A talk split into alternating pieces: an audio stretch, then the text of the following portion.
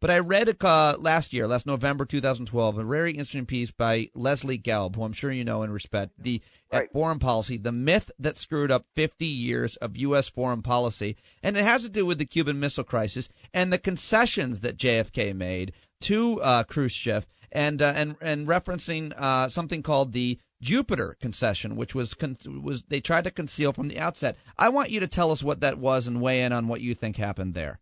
Sure, these are U.S. missiles um, in Turkey on the on the uh, Soviet border, and uh, we agreed privately to remove those in exchange for uh, Khrushchev removing all the Soviet missiles from Cuba. Of course, the Soviet Union knew about it, the, but the Politburo knew about it. Khrushchev bragged about it internally, but uh, our people didn't know about it. It was it was concealed because it would have been less than the crashing victory that it appeared to be for John F. Kennedy. We would have traded away something when uh, Kennedy and, and his advisors wanted to project the image of complete and absolute victory through the wisdom of Kennedy's choice of methods and showing the Soviet Union that the missiles would not stand, to use a Bushian term.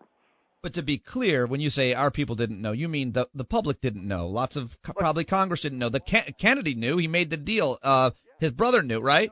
Anybody. They didn't tell the press. Right. And there may have been informed members of the press, but look, this was a totally different era. Uh, it wasn't just Kennedy who got a pass on private life. Uh, all presidents, all senators, all uh, members of the House of Representatives, unless they did something really stupid out in public, uh, they were given a pass on private life coverage, and there were lots of deals, even on public information, between presidents, their advisors, and the press.